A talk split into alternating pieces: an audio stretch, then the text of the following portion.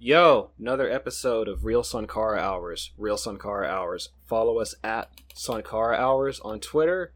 Um, we got a uh, another free show for you. This is a free show for y'all. Um, for those of you who are listen- listening to this for free, um, we encourage you to subscribe. Uh, w w w dot patreon dot com slash Real Sankara Hours to get um, bonus content. Uh, for five dollars a month and contribute to the show because, um, yeah, during a time yeah. time like this, yeah. we need independent Black media. So, yeah, I mean, your favorite white lefty podcasters can't talk about it; they really can't. No. Not not in the way, you know. We are not to act like we have, you know, are the have all the answers, but you know, we have movement experience and historical context in a way that other people just don't. Yeah. So yeah, so we're going to be talking about obviously the um, the the pro the anti-police protests going around going on throughout the country, and which have also sent shockwaves throughout the world as well because there's a lot of protests in oh, o- yeah. other parts of the country that are protesting against um, systemic racism and police violence. So we're gonna yeah. we're gonna be talking about just. Uh, We're going to keep keep that discussion going, basically. It's just some new developments. This is, uh, we're recording this on uh, June tenth, twenty twenty. So these protests have been going on for, I think, like, what, two weeks? So, yeah, let's just, yeah, yeah let's just dive right into it. Um, um, should we introduce ourselves? Oh, right, yeah. So I'm Adam Hudson. Follow me at Adam Hudson five on Twitter. And I'm Peter M. Gun. Follow me at M. Gun Peter. Though, you know, one thing I do want to say about social media right now is that um, as as dumb as Twitter can get, it has reminded me like why I was ever on it, you know, in the first place, because it's a way to get information across that you can't do anywhere else. But you also really have to be careful because they these companies like are... like work with the feds, okay? They work with the police. Yeah. And, you know, this isn't Twitter, but I I discovered something. I was watching an organizer's story on Instagram, and something popped up, and it said, "This post may con- contains partly false information." Like, and then I literally had to, like, then they said, "Why does it say this?" And it says that it's, you know, the Associated Press flagged this as partly false or whatever. But what that what it was a picture of that Instagram had flagged as misleading information was a picture of the Columbus City budget that shows how they spend like ten times as much on the police as they do on anything else. It's something you had retweeted, Adam, mm-hmm. I believe. And, you know, somehow that got flagged as misleading information. So, you know, the it's important to understand that, you know, despite the fact that Twitter, like, you know, put Black Lives Matter in their home office or whatever, despite the fact that they really made a lot of bread off of it, like, they mm-hmm. should, you cannot trust these social media companies. And, you know, they are doing as much suppressing the movement as they are amplifying it. And so, yep, uh, we do, you know, one of the things of this and one of the things of, you know, taking this into a broader and more long-standing insurrectionary anti-police movement is developing our own platform. So, yeah, you know, we'll try to, maybe we'll have conversations with tech-savvy people about that because it's something I've been thinking about a lot. But um, what else has been going on? You know, so- Oakland police, didn't they, like, fire forty shots into someone's car? I think so. I think so. I, um... Well, I know in San Jose, there is a Black man who was basically shot in the nuts by a rubber bullet in San Jose, and he was actually a um, anti-bias trainer for police officers. So, yeah, so they shot him in the nuts with rubber bullets at a protest, and he was the one who was supposed to train police on how to be less racist. So that that right there shows that, like, all the sort of... uh you know let's get rid of implicit bias in police, like that training, it just it just yeah. doesn't work. They don't care. And I think like that is there if anything it makes them more racist. Yeah. Um and also uh, let's just start with this because this this has been on the news. So um Joe Biden, I think this is a couple days ago, Joe Biden pres um basically who's the Democratic nominee at this point. Um, he came out and said he does not support um, defunding the police.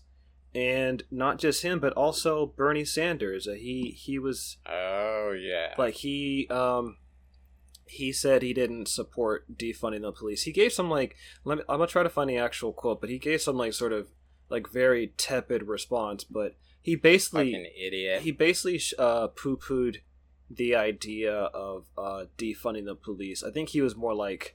You know, we need smarter police yeah, or something. Yeah, no, we need no. He's he want he's like we need to give cops more money. We need to pay them more.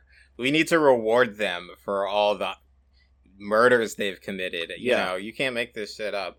Like here's here's what me say about uh about old Bernard, because you know, I I advocated for him I guess pretty hard in uh this time around and.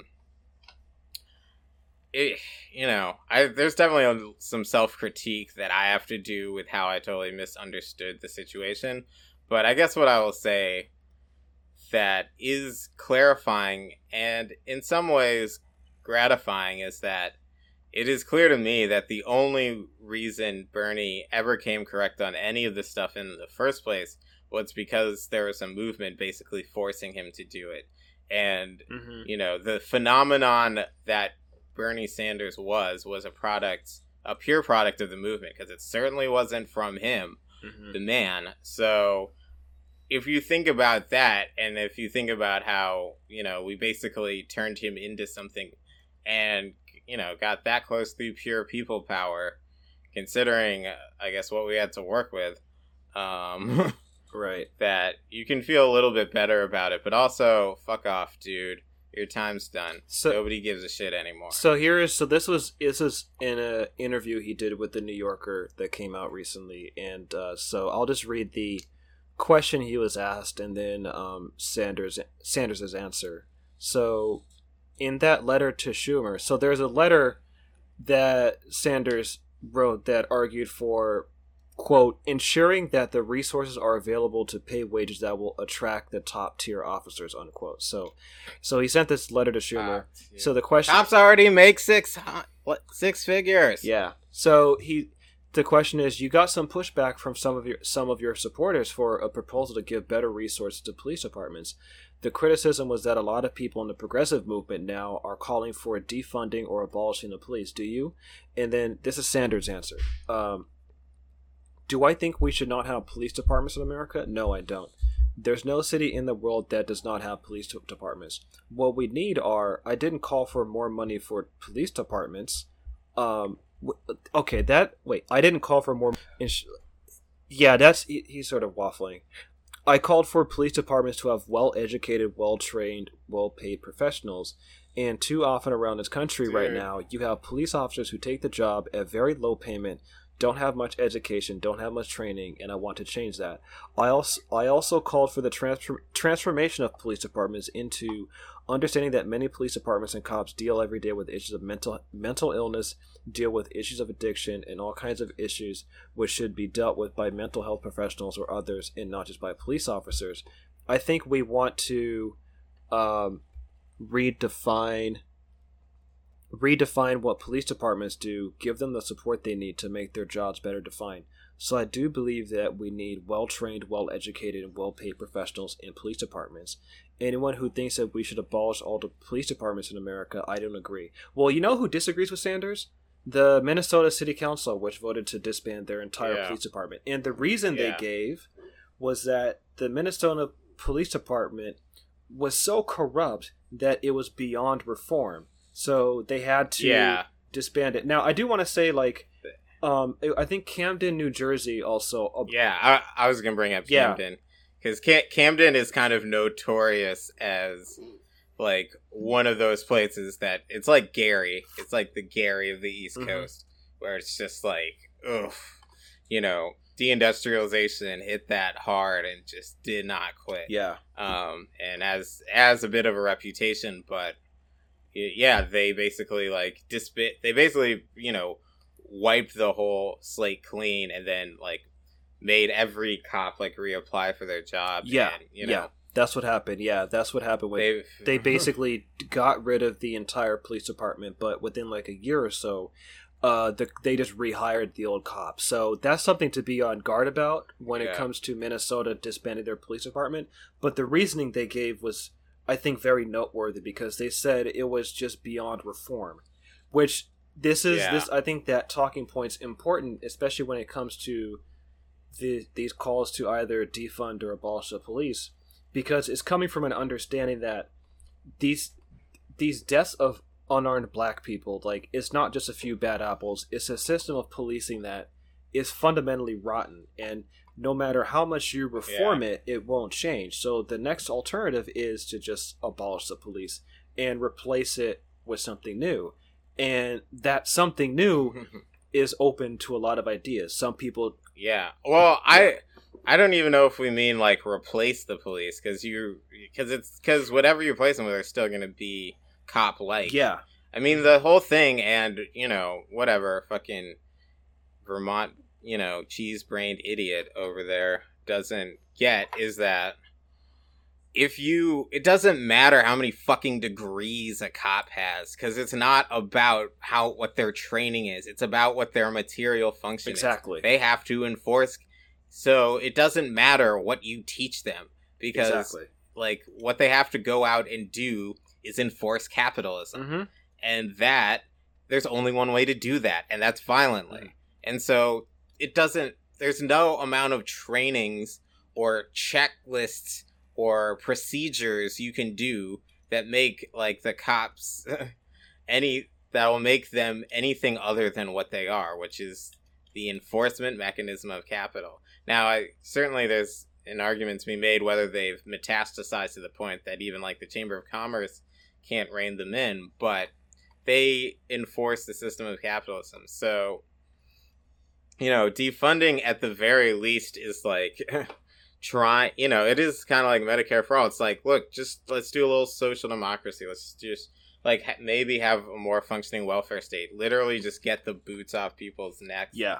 A little bit, because we're fucking tired. We're fucking tired of, you know, I, they're the cops are somehow out now more. Like, like I see them now in the grocery store parking lot where I never used to see them. They're like, you know, people, people, I'm tired of looking at those fucking things, all right? I'm just tired of looking at them. I don't want to see them anymore, you know? And, and they also, I, yeah, I, and, and they also exist in, in addition to protecting capitalism. They protect white people's fears of black people. Like, hence that, that whole Amy oh. Cooper uh, video. So yeah. it's like, yeah, well, there's... Well, they need well they need that fear so that they can...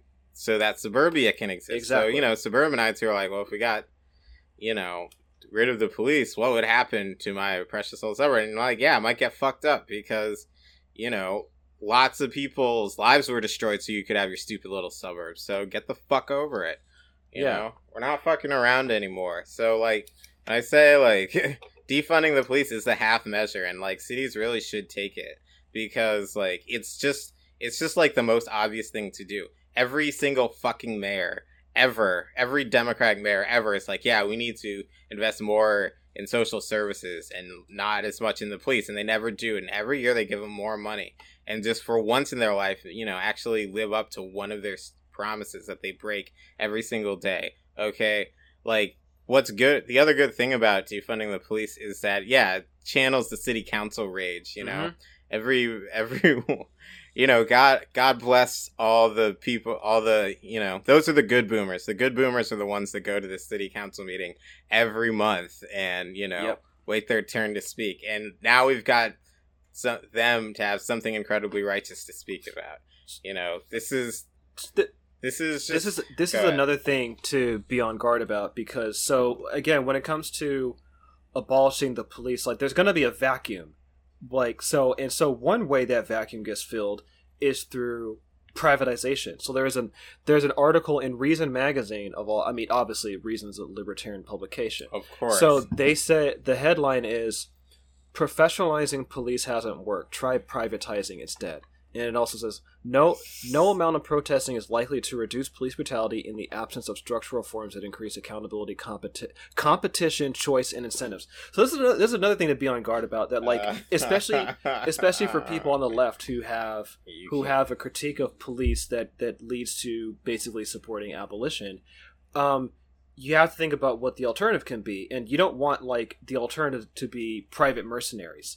Well, you can't. I mean, they already exist. Like, they were brought in for Standing Rock. And yeah, stuff, exactly. So it's like you really you don't want them to you expand. Really can't have a st- you really can't have a state and not have, like, you know, some sort of official security force that is above all other private security forces. Like like a failed like a a state or a city where there's, like, you know, literally Con- competing bands of violent enforcers is, like, literally, like, fucking a war zone reason, you fucking idiots. Jesus Christ. Um, yeah. No, we need to open up the market, yeah. like, to to the market of law enforcement. Yeah. I mean, th- there already is, like, second and third, or, I mean, there is, like, a whole industry around the cops. There's all, you know, so much. I think we talked about that last time. Mm-hmm. But it deserves to be repeated that, yeah, there's, you know, from gear salesmen to, you know, trade mags to conventions to all this shit. And a lot of that stuff, because it does, because there isn't ne- necessarily anything specifically in, in, in the police department itself that makes cops, you know, that encourages that mentality entirely. But, you know, all the second order stuff is one of the is one of the things that really encourages the thin blue line shit. And on a cultural front, that is something that we really need to push back against. And, yeah. you know, this is this is a workplace issue, too. You know, if your workplace, like, gives discounts to cops or has contracts with the police, you know, push them to get rid of that, you know, because they because. At the very least, let's not, like, can we just, like, remove our, you know, nose from, like, six inches all the way up their ass? Can we just, like, can we just detach that for a second? Like, Jesus Christ, guys. Yeah, and another thing about, like, abolition, I think, I, I keep forgetting the person. I think it was um, Ruth Gilmore. I, I, I, just, I gotta double check um, on that. But basically, like, abolition can go in two ways. You can either abolish and get rid of the physical structures of prisons and police, or you can abolish the conditions that make police and prisons necessary in the first place. And so I think that's really important, because I think sometimes when people approach, like, abolishing police, they think, oh, just get rid of police departments. As we saw in, in Camden, New Jersey, they got rid of their police department, but they just got replaced with, like, another form of policing that's that's softer. Whereas I think people yeah. who are more, uh, like, I guess towards our end, is are basically like, we need to get rid of the conditions that make police a, a necessity, yeah. which means tackling capitalism and settler colonialism, yeah. and also giving um, o- oppressed and colonized communities uh, counterpower to, to fight against that. So I think I want to yeah. make that distinction. And I think it's a distinction I'll make, like, again, again, as as this this um, idea of abolition um, be- becomes more discussed. That, you know, you could abolish, you know, the physical structure of prisons and the physical the the, the police departments, but you, the as long as the material conditions that give rise to the need for police, it'll be filled in by another form of policing. So that's why I brought up the Reason article, which is that if you just abolish police departments, then, well, capitalists are going to be like, okay, well, let's just have, like, expanded uh, mercenaries and private security, and that's and that's something that, like, you can look at our overseas wars, because we're not using conventional forces as much as we used to, but we are using more, in addition to special ops, we're using more um, private military contractors, the the original P M C or mercenaries. Mm-hmm. So that's something to think about. Yeah. Is that, like, even if you weaken the state's ability to do violence, it could be replaced by, you know, uh, uh, private p- private capital violence, like and, feudalism, and, basically. And don't, feudalism. Yeah, And don't for a sec, and it's not like those people would be any less racist. Right, it, it would just, yeah. I mean, come on, guys. I mean, because especially with... Pri- Reason's stupid. Because with private security, like, there's, there's not a lot of laws to really regulate them. So it would be even worse if you just, let's say, like, yeah. theoretically, abolish all police departments but give more power to private security. So, again, that's something to think about, is that, like, when talking about abolition... to think about uh, getting rid of the wow. conditions that give rise for the need for policing in the first place. Well, just, and just, just, yeah, just to round out the whole thing, because, you know, funniest thing about libertarians is they don't even understand the system they love so much. Yeah. Uh, what is this state?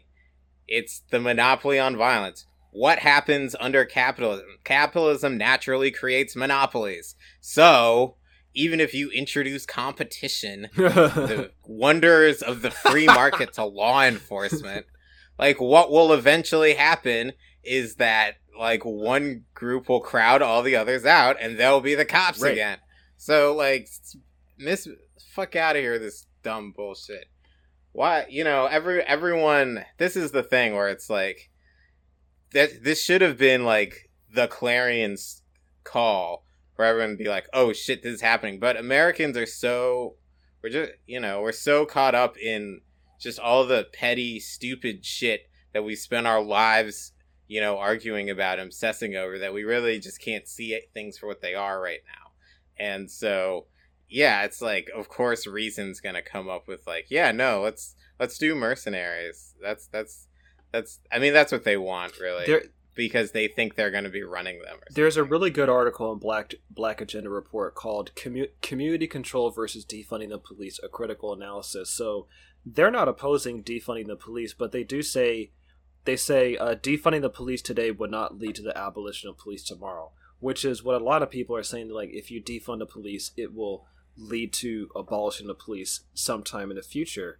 Um, and and I think like I think that's. Um, I think it's an important sort of thing to think about because, again, as long as the sort of material conditions exist that give rise for the need for police, even if you defund or get rid of the police, they'll just re- replace with, like, another form of police. Yeah. Because before police, there were slave catchers. The slave catchers became police, so if you get rid of police, what like they could become, like, I don't know, like some sort of uh, cyberpunk, dark, private security force or something like that. Like, that could be... I'm, I'm just sort of making it up, but the point is is, is to have a, a critical understanding of the conditions that give rise for police in the first place. Um, so, uh, so what they... This this is... Um, I'll put this article in the show notes, but I do want to mention this idea of uh, community control over police um, and basically giving um, the working class and oppressed communities... Um, power. Um, uh, I just want to. I just want to read. Uh, I, w- I want to just pull up a few quotes just to sort of um, explain what I'm referring to. Uh, this is from the Pan-African Community Action. They were founded in um, twenty fifteen, and um, they say the core issue is power, not racism. We cannot change. Yes. Yeah, we cannot change our reality by ending racism or the attitudes and opinions of others. Or the, the or the attitudes and opinions others hold of us. Our conditions will only change when we shift power into our own hands and exercise self-determination, thereby rendering the opinions of racists irrelevant. And I think that's something to think about, especially because that was something that the Black Panthers, when they were talking about community control over police, it's not like the community policing shit that that's that that that, that yeah, yeah. that's different. Like, community policing is a scam. That's not community it control. Is, it's, it's yeah. People have to be really pay attention to the wording. Community policing yeah. is a scam that it is. It's basically like the entire. It's like pure embeddedness. Mm-hmm. It's it is like every. It's the idea that like everyone in the neighborhood snitches. Yeah, you know, there are no snitch that nobody holds out. It's everyone trusts the cops. Everyone loves the cops, and everyone cooperates with them fully because they believe that the cops defend them or whatever, or whatever. Community control is like, no, we have the oversight. We can determine how much money you get. We can hire and fire people. Yeah. We get to look at everything you do. Anytime you have to use force, you know, we get, the public gets to actually read that report. And, you know, if you have, like, actually engaged civilians, you know, of that neighborhood overseeing this stuff, then it is like, uh, you know, the question then becomes, wait, why are we, why do we need you at all? Right. Right. Why don't we just give the money to social workers? Because the ho- whole thing is that, like, actually you could, I mean, look, social workers, you know, don't get paid the, at the level cops yeah. do at all. Uh-huh. And, you know, don't have, you know, sixty hours of overtime every month or whatever. I, at least I don't think, you know, and you could get a lot more, and you could get a lot more done, and you could get, like, so you could, you know, so the, you, you could solve the problems that people think police are there to solve better with social workers. Yeah. And uh, so there's this really good Medium post called Confessions of a Former Bastard Cop. And he basically explains, like, how um, institutionally and systemically police are beyond reform. And he goes through um, very common proposals that people are coming up with, but he's, he's basically saying that these don't work. So increase bi- bias training, he says. A quarterly or even monthly training session is not capable of covering over years of trauma-based camaraderie in police forces. I can tell you from experience, we don't take it seriously. The proctors let us cheat on whatever tests there are, and we all made fun of it later over cop- coffee. He says, tougher laws. I hope you understand by now, cops do not follow the law and will not hold each other accountable to the law. Tougher laws are not are all the more reason to circle our wagons and protect your brothers, brothers, brothers and sisters. Now, this is community policing. He said, yes, there is a marginal effect when a few cops get to know members of the community, but look at the protests of twenty twenty. Many of the cops pe- pepper spraying journalists were probably the nice cop a month ago. And so this this something is something he says here that I think is really important, that, that ties into what we're saying. He says, police officers do not protect and serve people. They protect and serve the status quo, polite society, and private property. Using the incremental mechanisms of the status quo will never reform the police, because the status quo relies on police violence to exist. Again, that that that's important, because if you don't understand the th- those th- there's a there's a systemic material reality that gives rise for policing to exist in the first place. And he says, capitalism requires a permanent underclass to exploit for cheap labor, and it requires the cops to bring that underclass damn. to heel. That, like, is very important. And he, damn, damn, wow, that is that's a lot from a former cop. I will and say. He said, so his solutions, he says, and basically end qualified immunity, end civil asset for, forfeiture, break the power of, break the power of police unions, require malpractice insurance, defund, demilitarize, and disarm cops. And he said, one final idea, consider abolishing the police. So this is like a step-by-step thing. You have to do, like, some, because there are real reforms that yeah. actually do make sense, like ending qualified immunity. Yeah, that's like common sense. Like, that should be like just bullet point one. Then go on to, like, yeah, defund the police.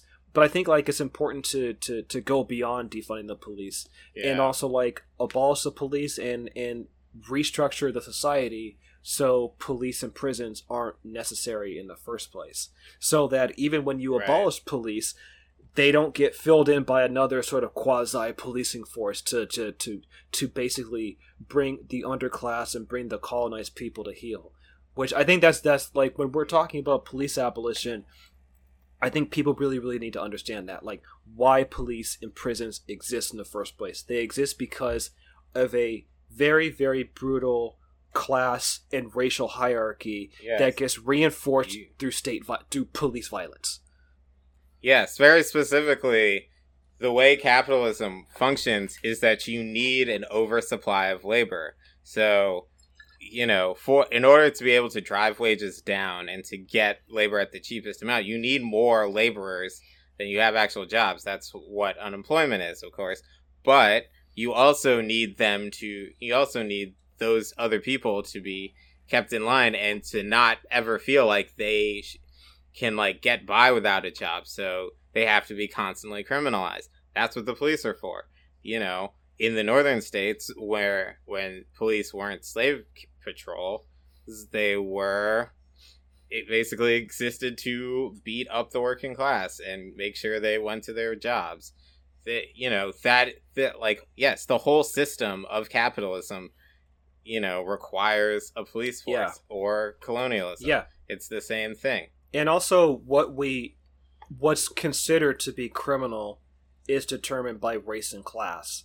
Um, they're like, you know, yeah. because crimes of the elite never get policed. Like the ri- like the very rich corporate America, they can literally rob the country blind and they would not get shot by the police. Yeah. And that's not accidental because the police exist yeah. to beat up the lower classes and to, I mean, up the, to beat I up mean, the colonized I mean, classes.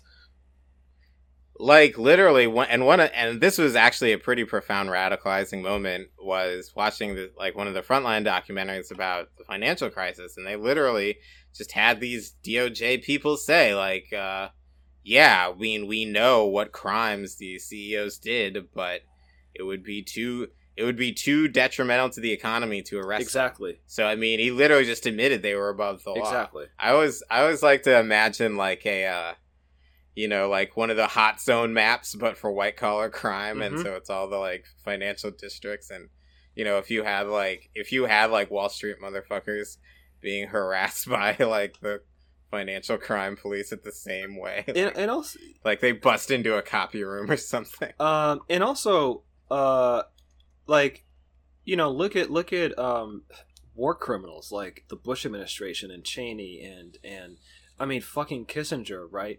Like, all the people who yeah. are responsible for war crimes yeah. overseas, there's no... I, I C C, racist as fuck. Yeah, like, there's no accountability for the, for those people, you know? And, and that, again, that's not accidental. Like, the the, the system of policing and, and uh, so-called criminal justice, they're meant to reinforce pre-existing hierarchies. So, yeah. if if those hierarchies remain and you abolish police... then you're just going to get another form of sort of quasi-police to reinforce the hierarchy. So when it comes to abolition, you have to get rid of the reason why that kind of, like, po- like why policing and prisons exist in the first place. But again, it's like, I wanted to mention that because um, I just think there's a lot of confusion about what, you know, this idea of abolition means and how to explain it, and and I think there's there's a lot of great resources. You don't, you don't have you don't have to just rely on us. There's plenty of good stuff to look up. Uh, Mir- uh, Miriam uh, Kaba um, in um, in, yeah. in, Sh- in Chicago, she's really good. Uh, she's been doing this work for yeah. decades. So she she's an O G. Like she's definitely an O G. Um, I'd recommend. Well. Her Twitter is kind of private, so I don't think she really likes uh, having too many people follow her Twitter. But Miriam Kaba, like she, she's, um, yeah, she's really good when it comes to this, this stuff. Uh, Project Nia, yeah, is, is the organization. Mm-hmm, mm-hmm. There's a lot of good. There's a um, lot of really good resources and people to talk to. We're just kind of giving, you know, and, our our take on it. Yeah, but yeah. Well, yeah, I think we're gonna. You know, I want to, like, sort of compile a database of, like, the real organizations you should support materially, um, because there's just, like, so many, so many people are making money off this that should not be, and the people that deserve the resources, you know, we should do whatever we can to make sure that they get them. Um, I do want to bring up, since you mentioned it in its article, is the question of police unions, because... Uh, people had, you know, people in the A F L C I O have been petitioning now uh, to get to get the I U P A, which is the uh, police union in the A F L C I O, out because, like, cops don't have any, you know, cops beat up the working class. They're not mm-hmm. part of it, right? But uh, Richard Trumka, head of the A F L C I O, you know, of course, of course, we knew that he wasn't going to move because the A F L C I O is just like a horrendously conservative, you know, business friendly union, and that's why it's allowed to exist as at the level that it is. But, you know, yeah, he said that basically, you know, we've heard it, but we believe that the I, you know, police have the right to organize and collectively bargain. And this is something that I want that we need to be really clear about, because um the right has already picked up on this, and they, you know, are absolutely going to try and do bills that will you know, claim to, like, go after police unions, but it'll be, like, police unions and every other public sector union, like they tried the last time, mm-hmm. um, in Wisconsin and Ohio. And, um, you know, probably even whatever it is they ha- do to police unions will get, um, you know, gutted soon after. So you, we should not, like, look for, like, legislative action to break up police unions. But what absolutely does need to happen is that everyone who's in a union, you know, that has cops in it, it needs to, you know, start pushing their union to get them out, uh, because they get no, they should have no quarter in the labor movement at all. And, you know, most, a lot of people understand this, but part of the problem is because unions have been, uh, you know, just so relentlessly assaulted by capital for the past forty years. Like, police are one of the places where they can, like, get dues, and, you know, it's pretty easy to get people to sign up for it. But really, like, cops don't even, you know, because they're not even, like, working class at this point, they are basically yeah. petty bourgeois. Yeah. That, like, yeah, it's like they don't they don't really need unions. I mean, they're like unions for cop for the supervisors too. So union, you know, I don't even know if you can call them unions really. They're just like associations. Like the F O P isn't really like a union. Yeah. So I just, you know, sorry, I just want to make sure, like, because I, I had f- forgot the name. So Ruth Wilson Gilmore, um, she, she's an abolitionist, and her quote, she says, "We aim to abolish the conditions under which the prison came to be the solution to problems rather than the buildings which we came to call prisons." So it's not yeah. enough just to abolish the physical structure. I mean, we can I mean we can tear down the prison itself yeah, too. It's not a whole lot right. you can do with these buildings. Yeah, yeah. I mean, it's just, they're pretty they're, they're pretty ugly yeah, buildings. It's just uh you know, like like uh yeah, get rid of the physical physical building, but, like, also the conditions that make make the existence make their existence uh, necessary in the first place, or or seem make make them seem like that they're a solution to the problem. So yeah, I wanted to mention that quote, because I think that's a really good quote to think about abolition, which is, again, "We aim to abolish the conditions under which the prison came to be the solution to problems, rather than the buildings which we came to call prisons." So yeah. But yeah, just to round out what I was saying about police unions is that, you know, whatever, if cops want to get together and organize whatever, I don't give a shit, you know, but that has, but exactly, that has nothing to do with anyone in the labor movement. That has nothing to do with anyone in the working class. Like, like they're not, they need to be fully and completely out, and no, no solidarity, absolutely nothing. Just like they are, they are completely out. You know, fuck those guys. I mean, everyone knows this, but, you know, union bureaucracies and stuff that have, you know, allowed them to kind of worm their way in when they really shouldn't be there. Um, so I just wanted to get, you know, wanted to clear the air on that. Uh, one of the other, you know, fascinating little developments, because I think this, you know, what we're, what we're trying to communicate, what I'm trying to communicate is that this movement for a world without cops, you know, which of course is the most beautiful thing you can ever imagine. Um, I can't, I literally can't imagine anything better to devote your life to than trying to have a world without cops. Um, they're really, I mean, they are the worst people in the entire world, you know. Um, but some of that does come, you know, there's a mil- there is a community aspect to it. There's a workplace organizing aspect to it, but there's also a militant aspect to it. So I don't know if you guys have been following Seattle, but mm-hmm. for since the protests started, um, people have been taking specifically to this the main park in Capitol Hill, which is the sort of uh, it was initially the gayborhood of Seattle, and then it kind of got gentrified. And it was pretty gentrified when I lived there. Um, but there's like a giant park in the middle of it, and they had been going there every night since the protests began, um, for, you know, to hold the square kind of Tahrir Square style, uh, Arab Spring style. And they were getting tear gassed. They were getting shot with all sorts of weird shit. Uh, you know, I've had, I've been talking to people who were there, and getting report backs. But, um, but finally, eventually the police basically ran out of tear gas, and then they just left. Hmm. They left, they, they left the police station in Capitol Hill, and they just quit, you know? And so now Capitol Hill, your average, like, uh, you know, gentrified little arts district in, in a mid size, you know, mid to large size city, is an autonomous zone. Nice. There are, that, yeah, it is, it is like quite literally an autonomous zone. It's, it's like the Paris Commune.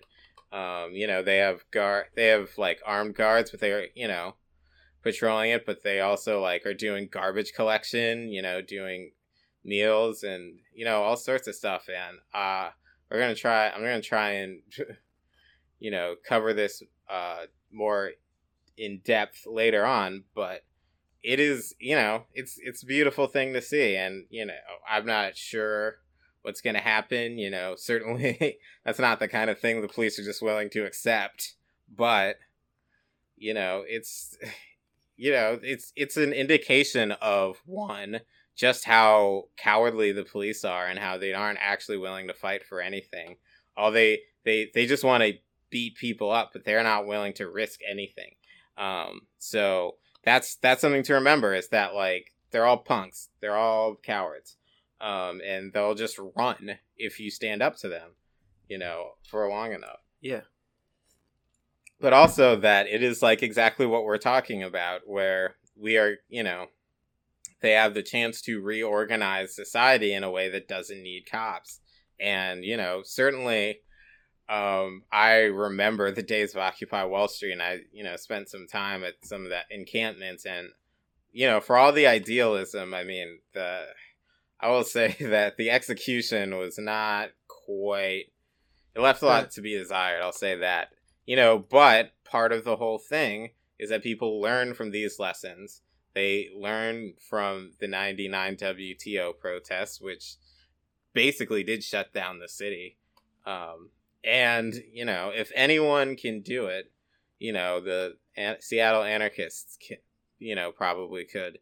So, you know, my full support and, you know, whatever my philosophical disagreements with the anarchists are, like, this is not at all the time for that kind of shit. Absolutely. You know, no sectarianism allowed in this movement. Um, we, you know, at some point,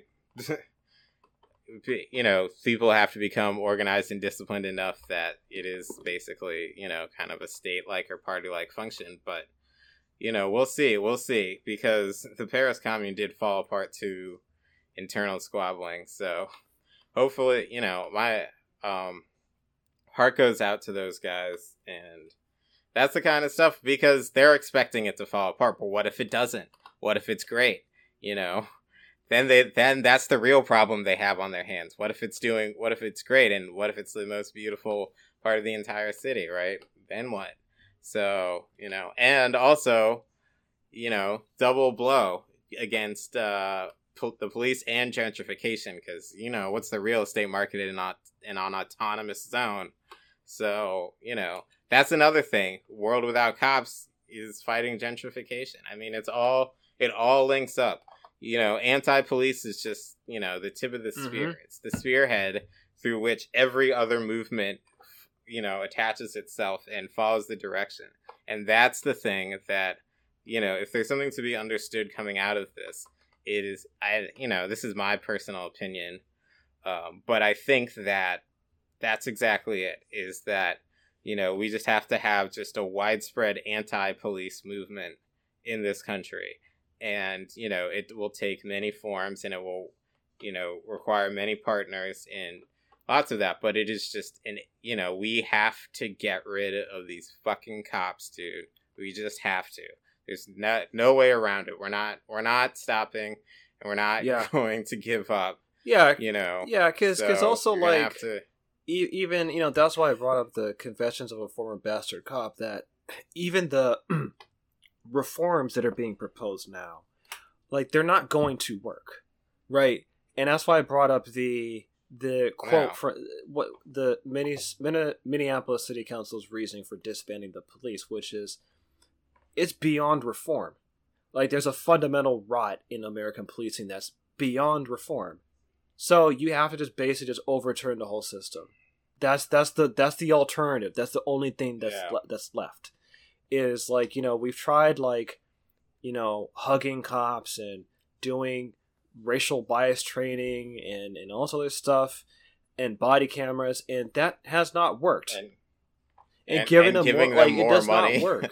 There's a fundamental rot within American policing that's tied to the fundamental rot that exists in this country, and you have to just flip the whole thing over, press the reset button, and I, it, yeah, you need a social revolution yeah. along with so, the political. It, what's weird, what's weird is that, like, you know, America. I mean, I, yeah, I don't, I don't get all giddy about like American jingoism, but I mean, this country was founded on a revolution, right?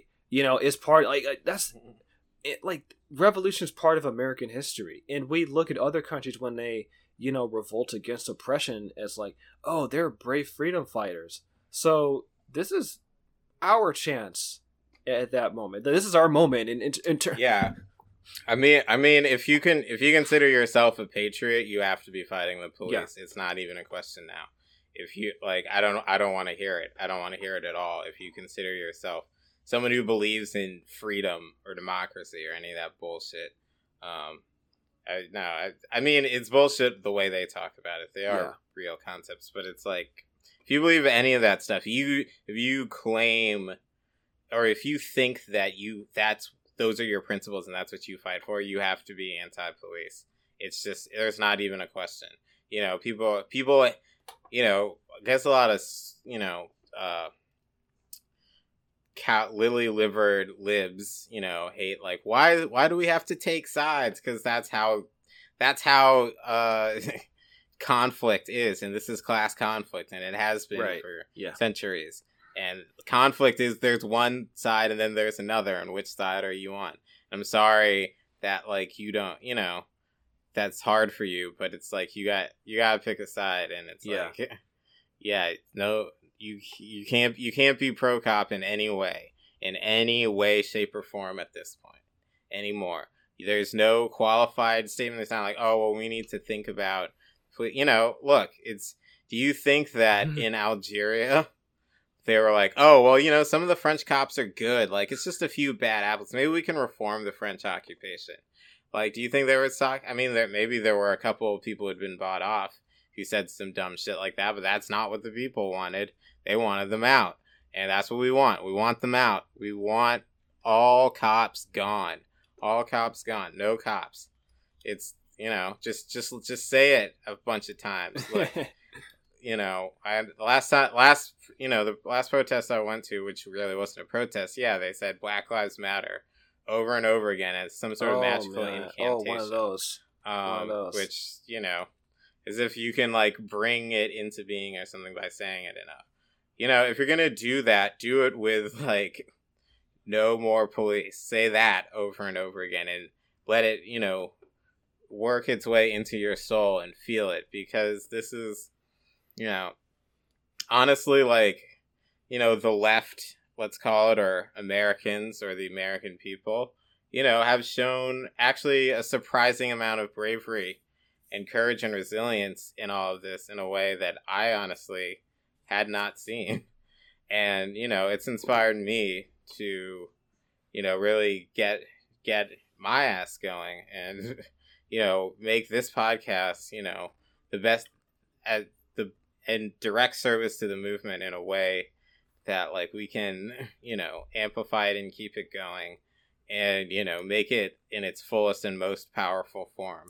And that's, you know, what we're going to be doing with it. And that's what everyone needs to, they can't let that feeling, that bur- that initial burst, they can't let it yeah. go away, because Here, here's what I'll say from, you know, my Occupy days or even some of the B L M stuff is like, you don't know when you're going to get that glimpse again, that burst. It, it, it may, you may not get it for five, ten years. You may never get it again for the rest of your life.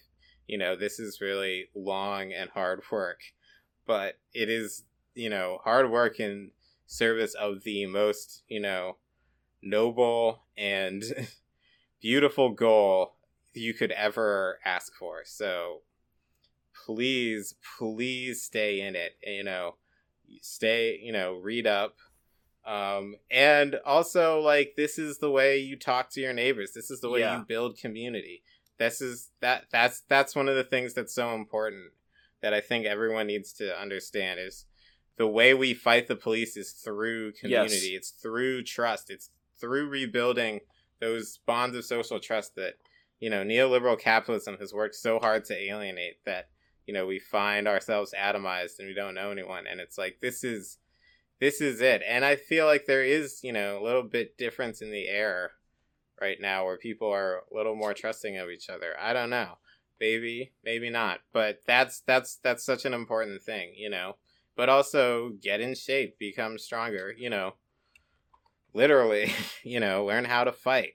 I mean, all this stuff. It's, it's about what, you know, one thing that I've discovered, I guess, in my life is that, especially with political stuff, is that when I, at, you know, not that I have any sort of extreme power or anything like that, but when I acted my fullest and when I, you know, to the fullest of my convictions, and I put myself out there in a way that, you know, constitutes some actual risk, I do see, you know, there some sort of effect where it's like you discover that you're not the only one who's doing that. But if you're not doing it because you're waiting for someone else to do it, those yeah. other people are yep. waiting for you to do yep. it. So you have yep. to be doing yeah. it. Yeah. Yeah. And actually that what you're saying reminds me of all this sort of uh, talk about allies, right? And, and white allies and all this stuff. And it's like mm-hmm. I, I was talking to a friend of mine about this, like, you know, about being an ally and a friend. It's like like you have to boil down like what those terms mean. Like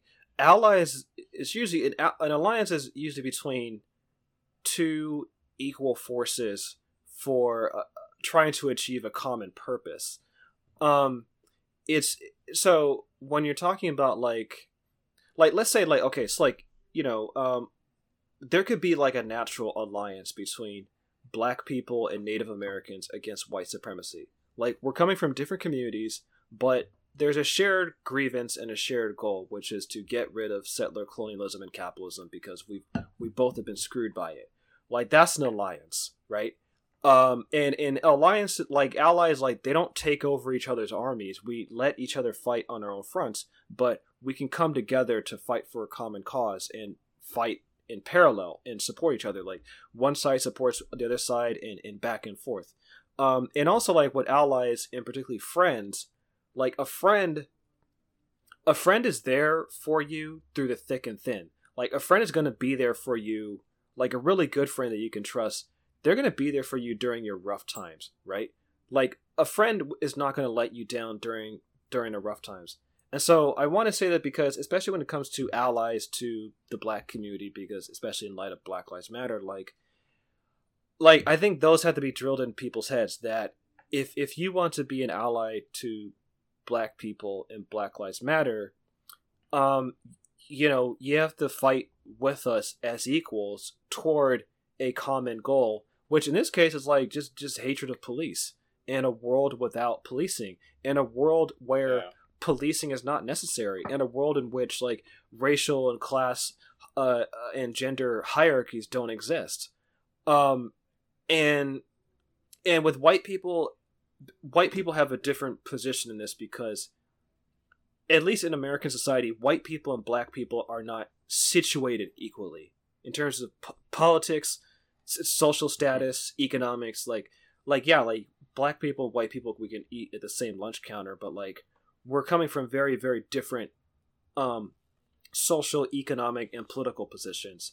So in order for white people to be effective, and this is just what I've been thinking about, is that like white people have to give themselves up.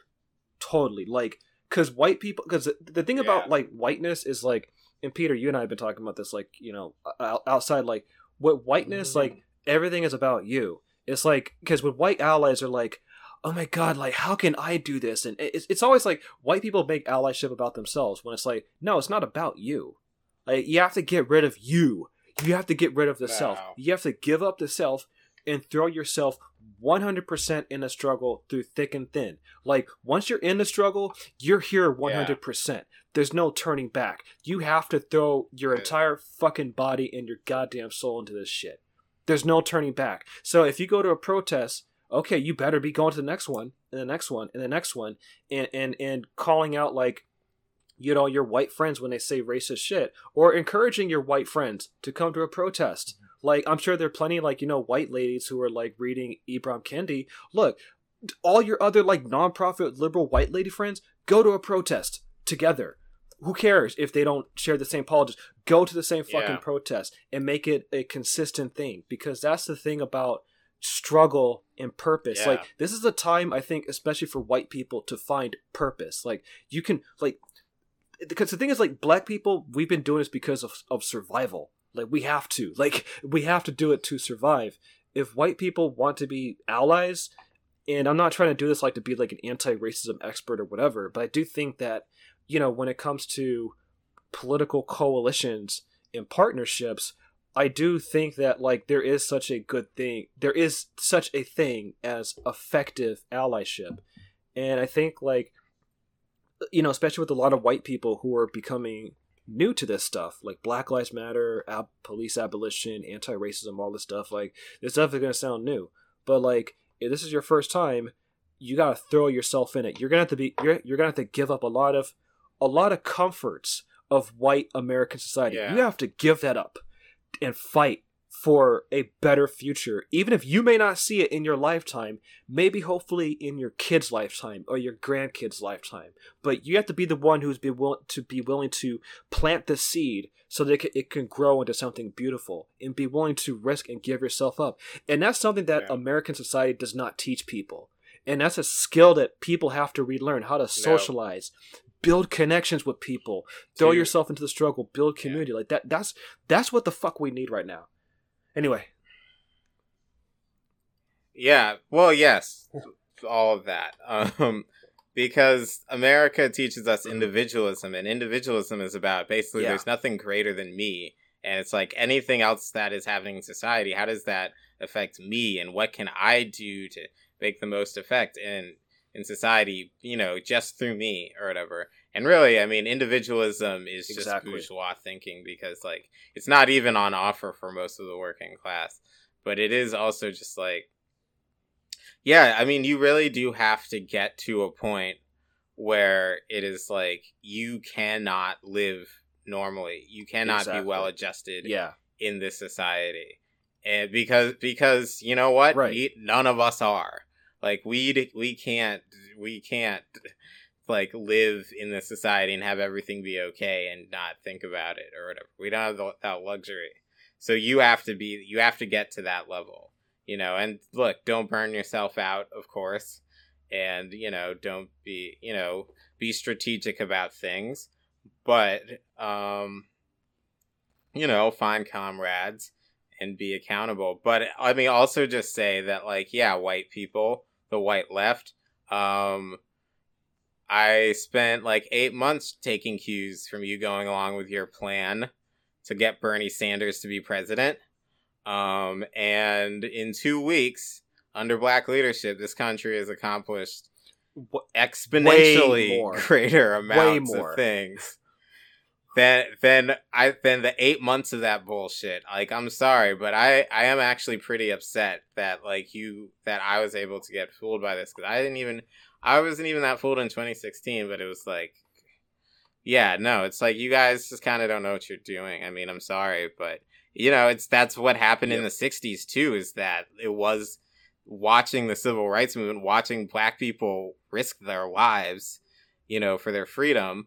And that made white people think like, huh, there's a lot yeah. of other stuff we could be yeah. doing. And, and also, like, on, a lot of those, so. particularly like white Zoomer kids, I do think that, like, again, I'm saying this because I want effective allyship and not like the bullshit performative stuff. And I do think there is such a thing as white people and non-black folks being effective, not even allies, comrades, friends, yeah. like comrades yeah, and friends comrades, to black people on a on a truly on a true level of what it means to be a friend. I think that is possible, I just think the society we live in makes it very, very difficult for people to do that effectively. Well, well, yes. And also this is because there's our, you know, there's all these received narratives about what a multiracial right, friendship right. looks like, you know, through like Green Book type movies and shit, where it, it's like an excuse to be racist to right. each other. And that's the op. And it's like white people want black friends mm-hmm. so they can use the word, you know, honestly and stuff like that. And it's like we're sort of an accoutrement that, you know, just makes them seem more exactly. whole, but it doesn't. There's no right. risk on their part. It, we just help them grow. And it's like, no, mm-hmm. you have to risk. You have to sacrifice. You have to be willing to give up whatever, you know, bourgeois future you possibly could have held. Because honestly, you know, not that I ever really had one. I mean, if I'm going to be honest with myself. But, I mean, both of us, I mean, we went to... went to, you know, Stanford or whatever. If we wanted to have joined the system, um, I mean, we could have, you know, I cer- certainly I'm capable enough, you know, considering the kind of idiots that run this shit. But, you know, we made, you know, I at least made the mistake of believing there was something ba- greater to yeah. devote myself to. And, mm-hmm. you know, I mean, it's, it's, it has not been easy, you know, reckoning with the direction my life is taken because I prioritize the struggle over other things. But, you know, it's gotten me to this point where it is like now I feel and I know that I'm stronger yeah. because of it. And, you know, where I'm able to do greater things and, you know, be bolder and take bolder action. And that is something that it takes a while for mm-hmm. it to really manifest. You know, this is just the first step for a lot of people. And, you know, that you get the burst, you get the rush, you get the sense of being in a historical moment, and it's an incredibly powerful feeling. And it's better than any drug you can ever take. I mean, I haven't taken heroin. Neither but, have I. Um, I, you know, I would assume, you know, I mean, the, that those feelings are so powerful um, that you, like, have a duty to, to live up to them. But it's also incredibly disorienting because of the way American society is structured, where you're trying, you know, you, if it would be one thing to just go to the mountains and, you know, hold up for months. I mean, that certainly would be not easy, but at least, uh, at least there's a sense of like, this is what you do. I mean, we don't have that kind of a, you know, direct program, but, you know, we have to figure that out. And we the only way we figure it out is through struggle, is through doing stuff. I mean, you know, we like the movement is at the place that it is now because of the lessons of Ferguson.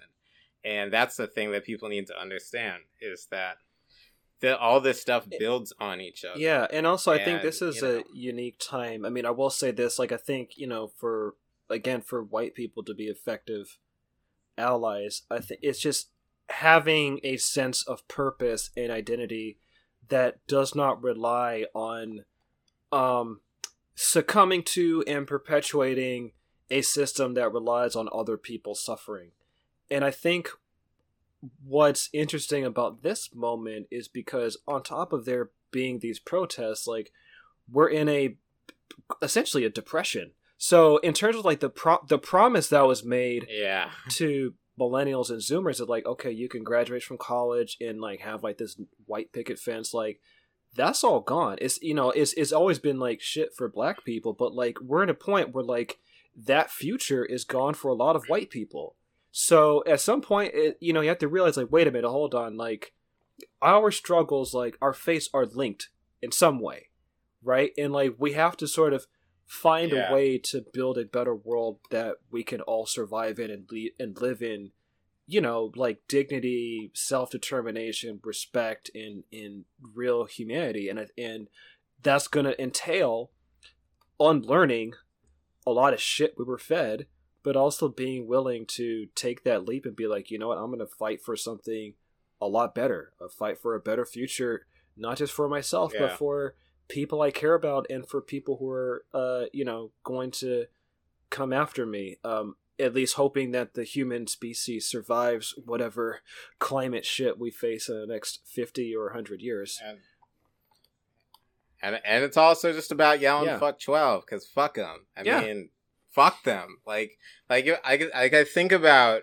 you know, every single time, like as a child, it's like police are just these terrorizing figures, and just like every single cop movie that I watched as a kid, and just being like, you know, it's if, if I think about all the things that gave me anxieties, all the reasons for why I felt a particular way and felt like, you know, I was too weak or too small or unworthy for life in this world.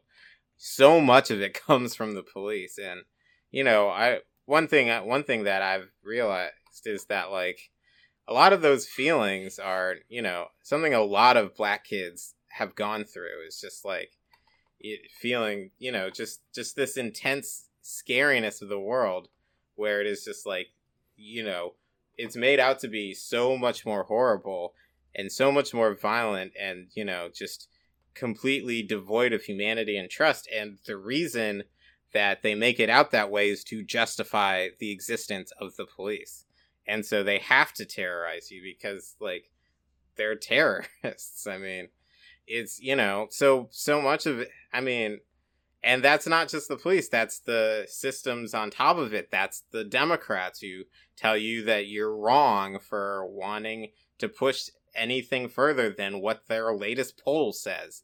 I mean, it's it's all of it. And, you know, overcoming the fear is the most important part about all of this, I think, is over is getting rid of that fear. And once you get rid of that fear, you will feel and you will be yeah. free.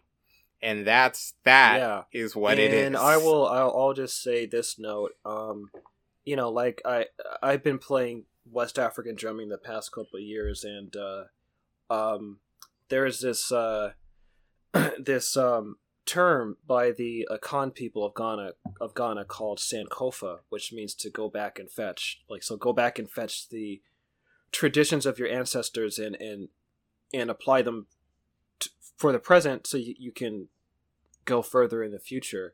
And so, like, by me playing a djembe drum, which which is I would consider a part of black history that predates slavery, um I see it as a way to continue um black culture forward into the future. And um I say that because, you know, when I think of Black Lives Matter, and this is something I'm I'm been telling people in my um musician circles, because, you know, a lot of musicians are have been talking about um uh, uh Black Lives Matter and what to do and whatnot, and and for me, like, the point I've been trying to say is, when it comes to Black Lives Matter, um there is a beautiful black life and culture that exists despite death. Like, and I think that's something really important, because I think sometimes, like, we get so inundated with images of black suffering that that's all people think black people exist to do, which is just to live and just die. But there's so much more. There's a real beauty to black culture that, just growing up, um I was taught to be proud of, and I, I you know, I'm very happy that I grew up in a family that really steeped those values in me.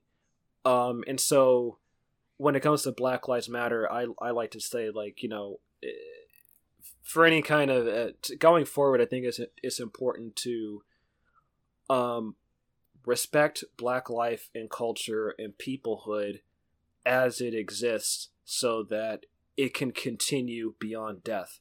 Like, black life can't just exist in death. Like, it has to be protected, and and and also yeah. like protected in a way that, like, so we can be truly truly free. And I think in order to be truly free, it's important to, you know, preserve some of those pre-slavery um, black cultures and traditions, but also, yeah, just to remind people that, like, there there is a black culture and black life that exists um, beyond death. Uh, you know, especially our music, like, I mean, blues, rock, jazz, funk, hip-hop, R and B, all that stuff. Mm-hmm. Um, so, yeah, so I just, just, just wanted, I guess, for to close this episode out, Um, it's just to basically affirm black life and um, celebrate it, and uh, have it carry us forward into the future, into the into a future that is uh, free and just for everyone, for all of us. So, yeah. Um, last thing I'll say is last night I watched uh, Spook mm. Who Sat by the Door, um, which is a movie. It's based off a novel, and it's about a like a black guy who joins the C I A, and it just is perfectly invisible in that token higher way. And then he leaves and he goes and does the revolution, basically. And the C I A was very, really tried hard to ban this film. Um, and I completely understand why, because the stuff that, I mean, they're just like giving you a manual for guerrilla warfare in many ways. Um, and it was... But but beyond that, it was it was it, it really hits everything. You can find it on YouTube, but it talks about colorism, talks about class, it talks about, you know, the main character's childhood friend is a cop, and I mean, there's, you know, there's a riot scene and everything. I highly I highly recommend it. Um, and it's it is a good it's a good reminder. The way you were talking about is that, like, yeah, our, our struggle has always been a revolutionary one. It has to be, because there's no iteration of the existing order in which we can, you know, survive yeah. and thrive in. And so, you know, for us to live, it is to seek revolution. Um, and, you know, what we need is for everyone else to feel and yep. live that way too. And um so, to quote Adam Clayton Powell Junior, keep the faith. And to quote Y G, Peace. Stay dangerous. So yeah.